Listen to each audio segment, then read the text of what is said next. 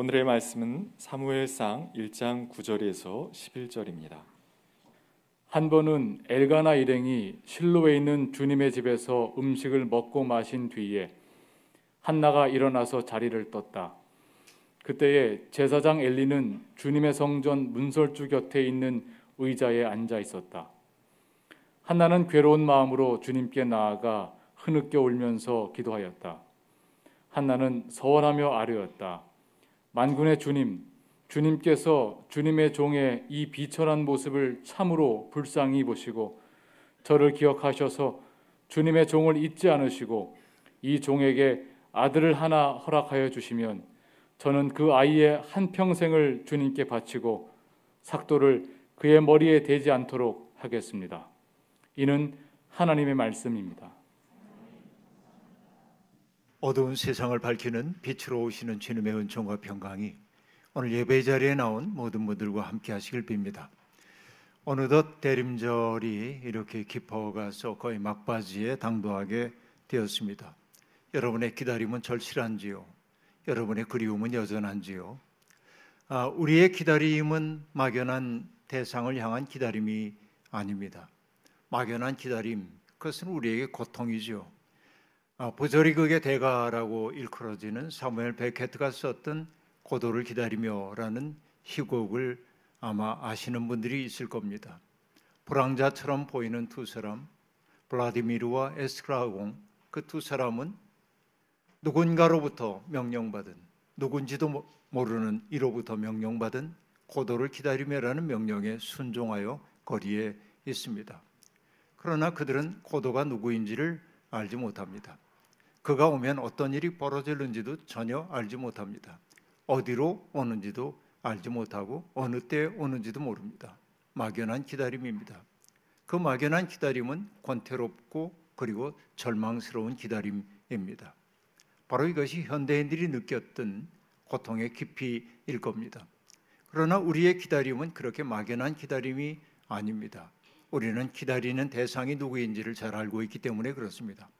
우리는 평화의 왕을 기다립니다. 그분이 오셔서 세상의 모든 아픔을 감싸 안아주는 사랑의 품이신 그분을 기다립니다. 그분이 오시면은 모든 사람들이 형제 자매의 우애를 누리도록 하나님 나라로 이끄실 그분을 기다리고 있습니다.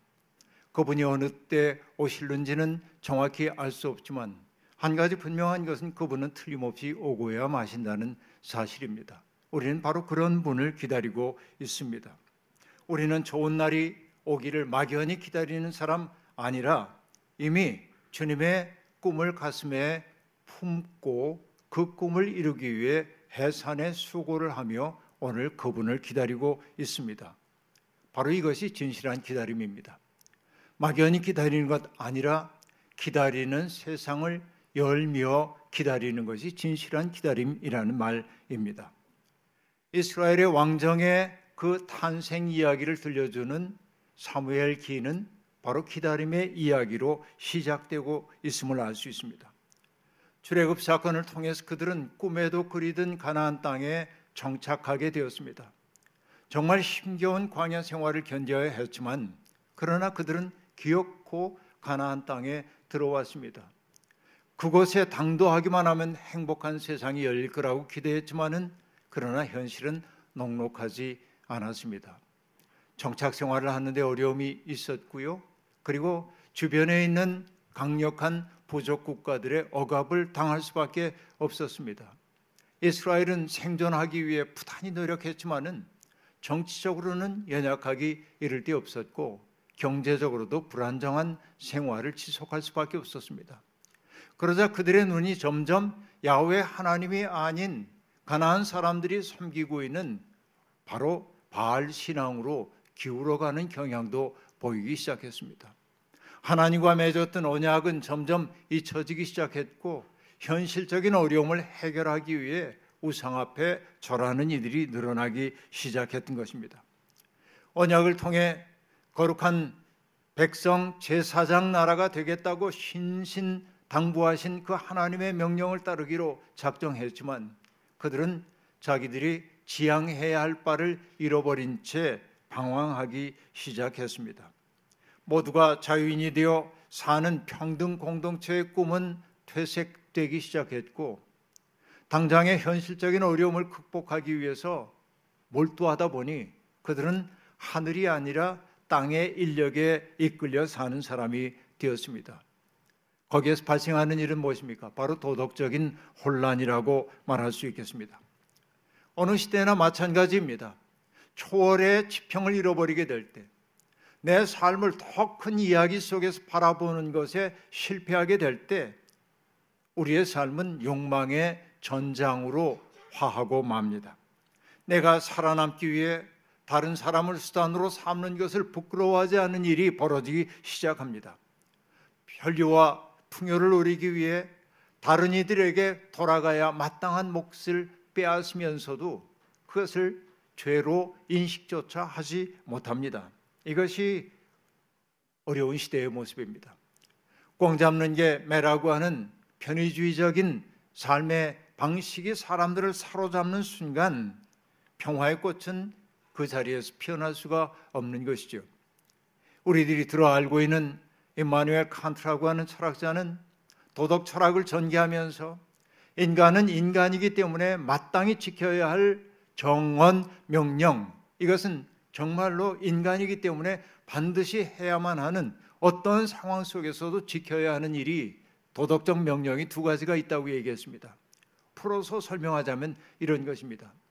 내게 행하는 그 일이 모든 사람이 그렇게 해도 괜찮은지를 먼저 물어야 한다는 얘기입니다.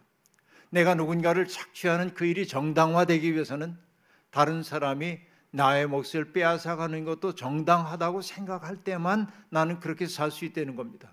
그러니까 내 의지의 준칙이 도덕 법칙에 맞는지를 늘 생각하며 살라 이게 첫 번째 정언 명령입니다.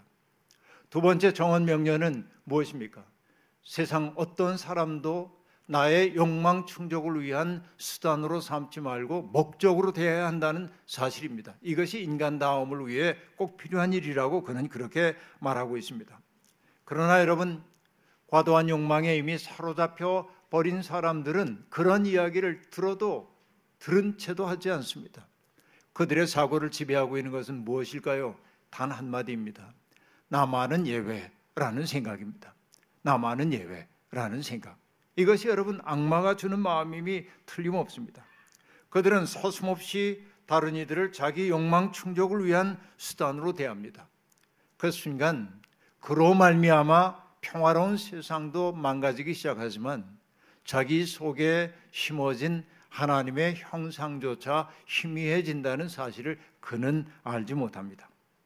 사사시대 말기 바로 그때는 바로 이런 일들이 다반사로 벌어지고 있는 그와 같은 때였습니다. 사사기를 마감하는 그 마지막 구절은 이런 말로 등장합니다. 그때에는 이스라엘의 왕이 없었으므로 사람들은 저마다 자기의 뜻에 맞는 대로 행하였다. 이것은 무엇입니까? 인간이 지켜야 할 정언 명령 그런 거 전혀 생각 없고 나만은 예외라고 하는 그런 자의식 충만한 윤리가 사람들을 지배하고 있었음을 보여주는 거예요.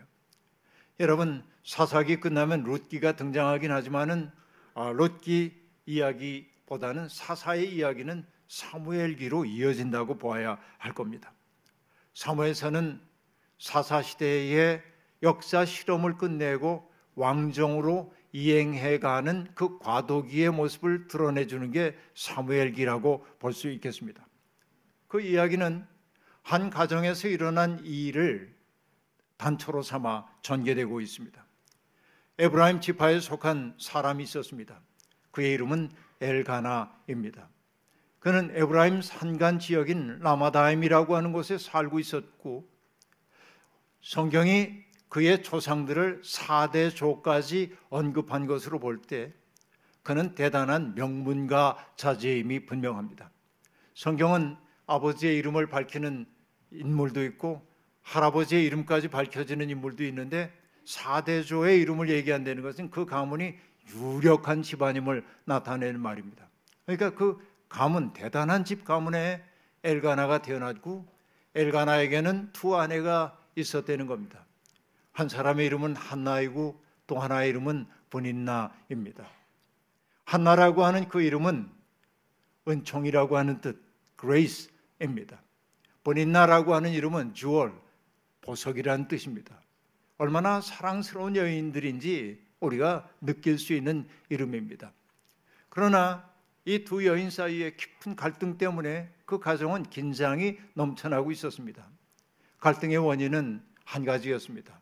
한나에게는 자녀가 없었고 본인나는 여러 자녀를 두었기 때문에 그렇습니다.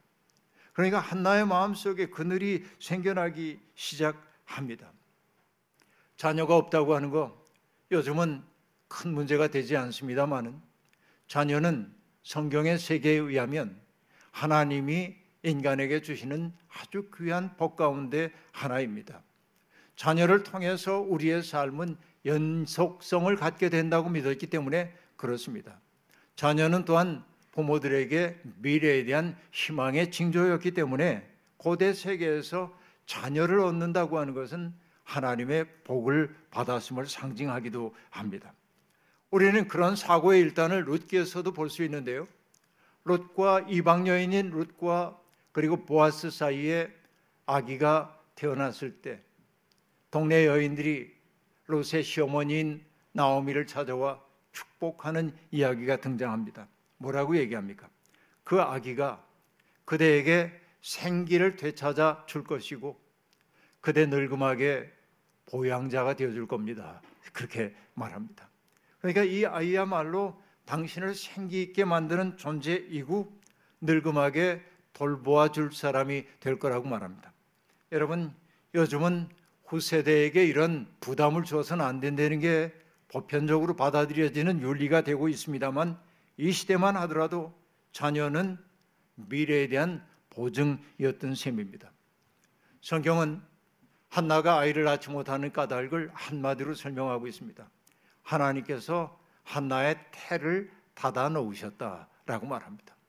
성경은 이렇게 어떤 이루어져야 할 약속이 지연되는 것을 일수 보여주고 있는데 어떤 연고인지는 모르지만 하나님께서 한나의 태를 닫아놓고 있었던 겁니다.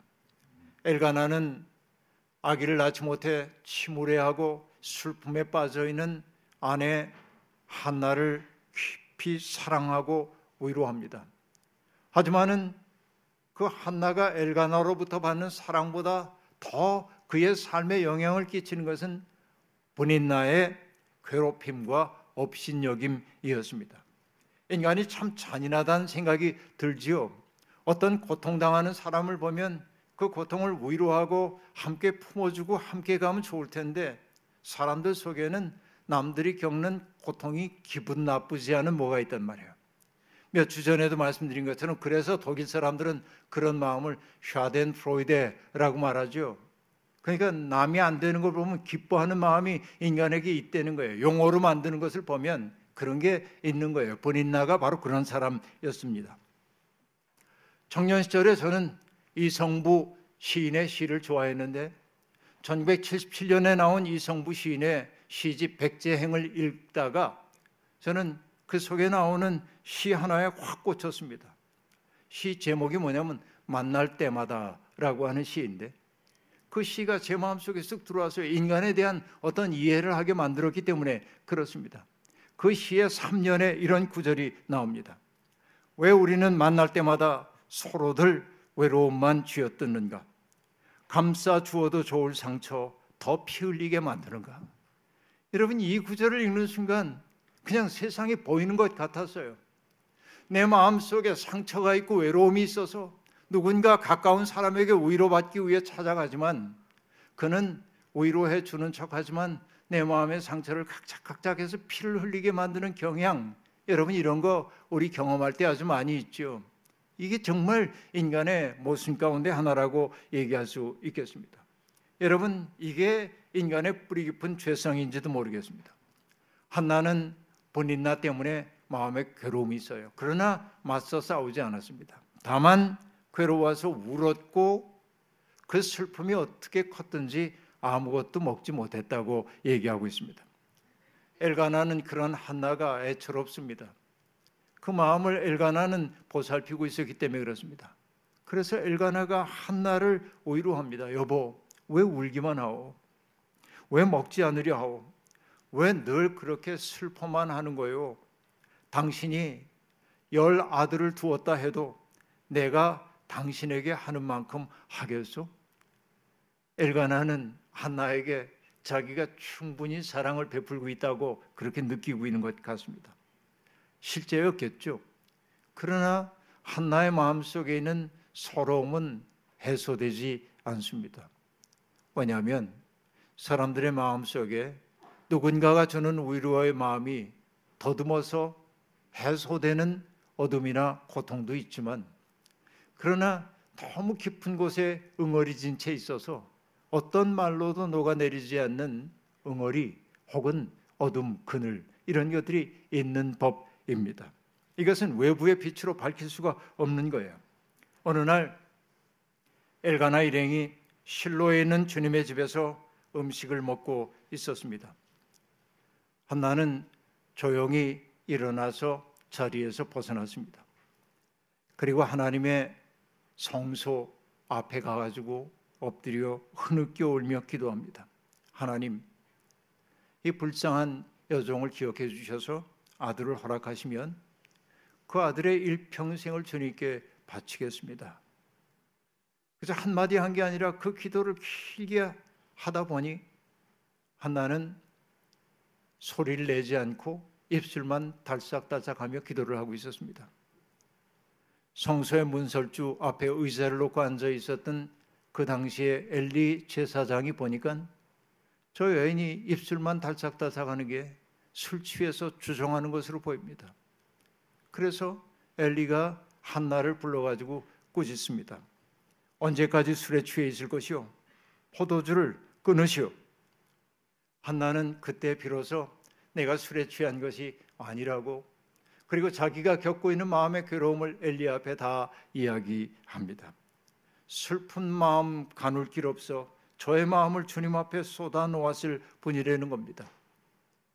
엘리는 한나의 이야기를 다 들은 다음에 마음속에 깊은 공감의 마음이 생겼던 것 같습니다. 그래서 한나를 오히로하기 위해 이렇게 축복합니다. 하나님께서 그대가 간구하는 것을 다 들어주실 것이요. 라고 말합니다. 어쩌면 의례적으로 들릴 수도 있는 말이었을 겁니다. 그러나 성경은 이렇게 얘기합니다.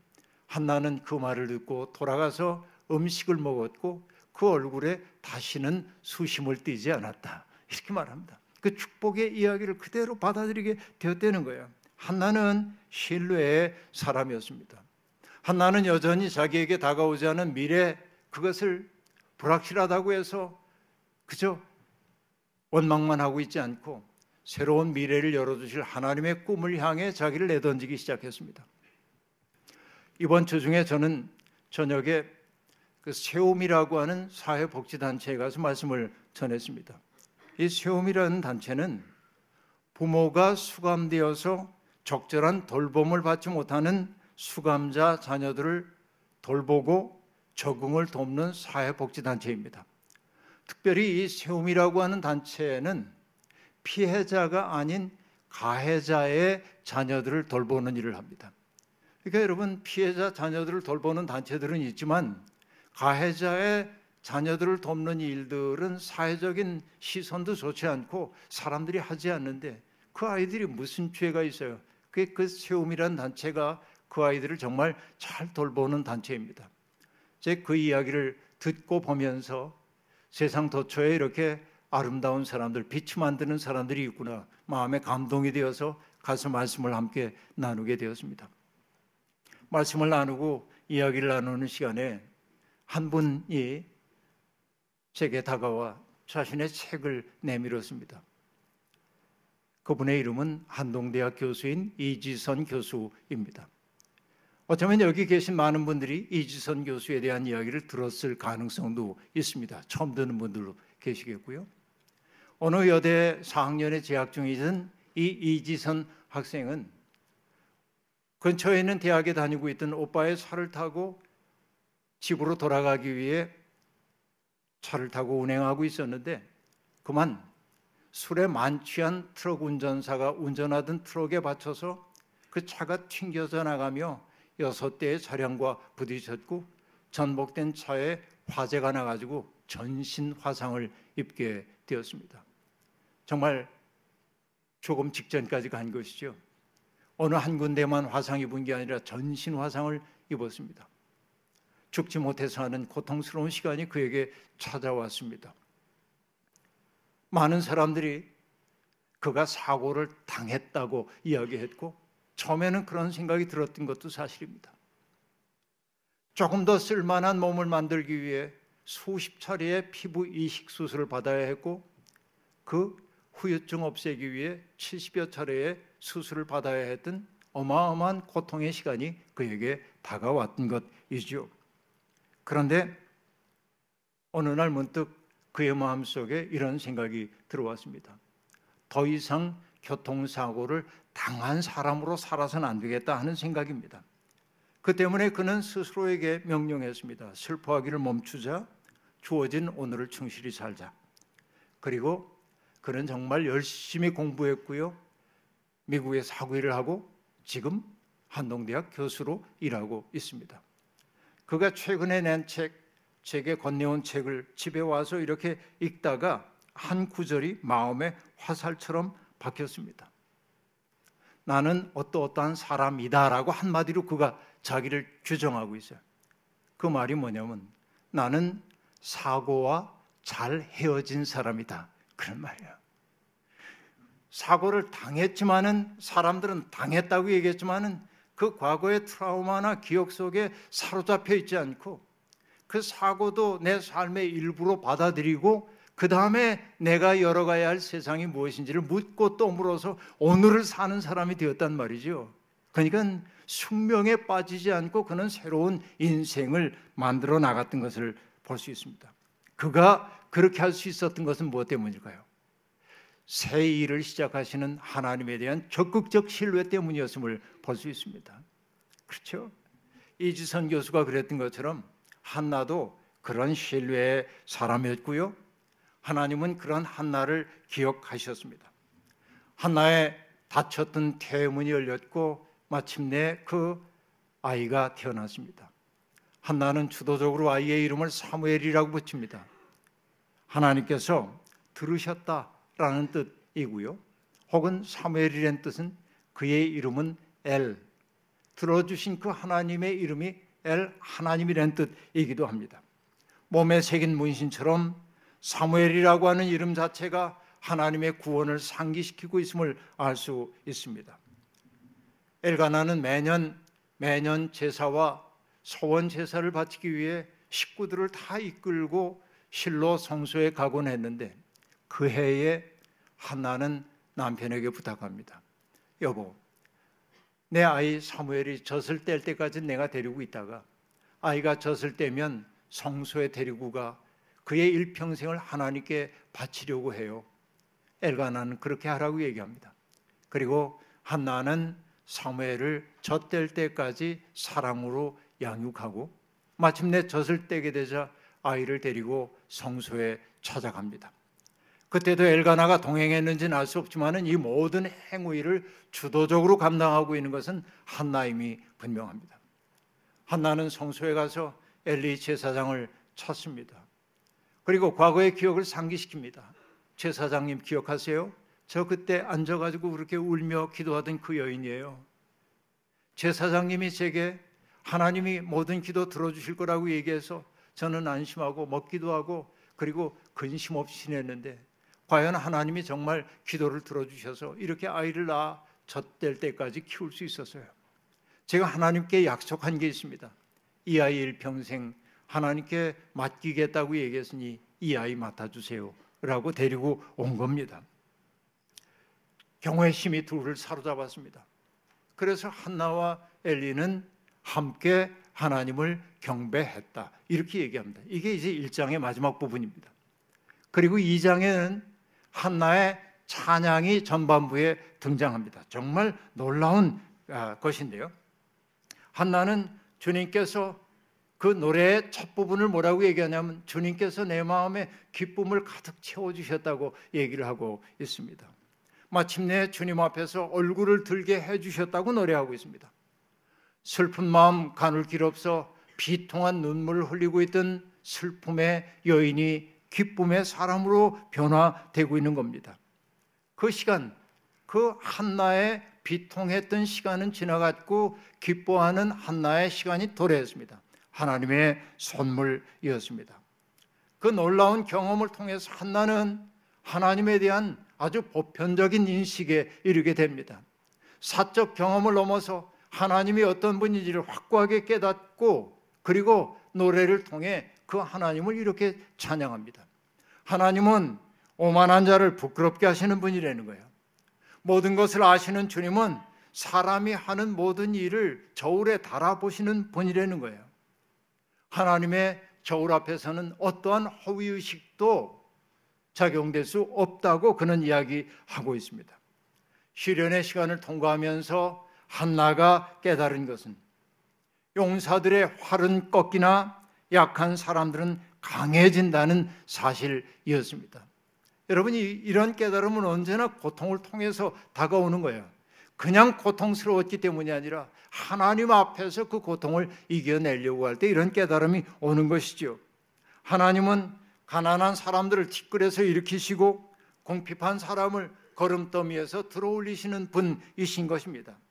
이러한 깨달음을 얻었기에 한나는 아주 강력한 고백을 합니다. 이 세상을 떠받치고 있는 모든 기초는 주님의 것이다 라고 말합니다. 세상을 떠받치고 있는 그 기둥이 바로 주님이라고 얘기하고 있습니다. 이 찬양은 강력한 찬양입니다. 그런데 이런 찬양이 찬양 노래 마지막 부분에 가지고 변질됩니다. 뭔가 내용이 달라져요. 어떤 내용인지 볼까요? 이렇게 얘기합니다. 주님께 맞서는 자들은 산산이 깨어질 것이다. 하늘에서 벼락으로 그들을 치실 것이다. 주님께서 땅 끝까지 심판하시고 여기까지는 그동안의 이야기의 맥락과 맞닿아 있습니다. 근데 그 다음 구절은 이렇게 되어 있어요. 세우신 왕에게 힘을 주시며 기름 부어 세우신 왕에게 승리를 안겨 주실 것이다 라고 말합니다. 갑자기 왕에 대한 이야기가 등장하고 있습니다. 이때 우리는 비로소 깨달아요. 아, 아까 얘기한 대로 사무엘기가 사사 시대를 마감하고 왕정으로 이행하는 그 과도기의 이야기를 다루고 있다는 사실, 그리고 한나의 이야기는 바로 왕정으로의 이행기의 도입 이야기로 여기에 전개되었음을 이제 다시금 상기하는 거예요. 결국은 사사기의 끝에 왕들이 없었으므로 제멋대로 한다는 얘기를 했는데 이제 새롭게 하나님의 뜻 안에 세워지는 왕들은 주님의 공정과 정의의 기초 위에 역사를 세우게 될 것임을 이 노래는 마감으로 들려주고 있는 것입니다. 여러분, 한나의 이야기는 미래의 이스라엘이 어떤 기초 위에 세워져야 하는지를 새삼스럽게 보여주고 있습니다.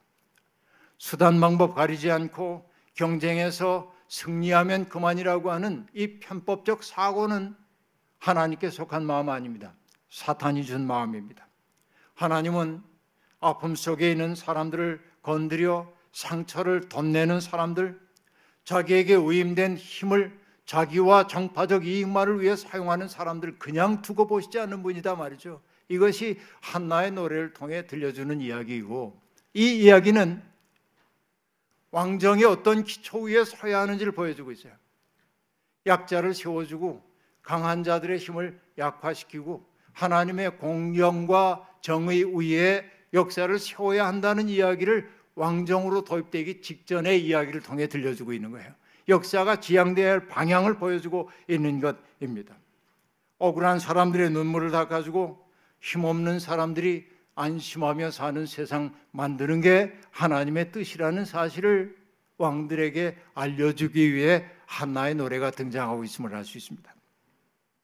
하나님은 아이를 낳지 못하던 여인의 비통한 울음소리를 들으시고 그 여인의 태를 여셔서 아기를 낳게 하셨습니다.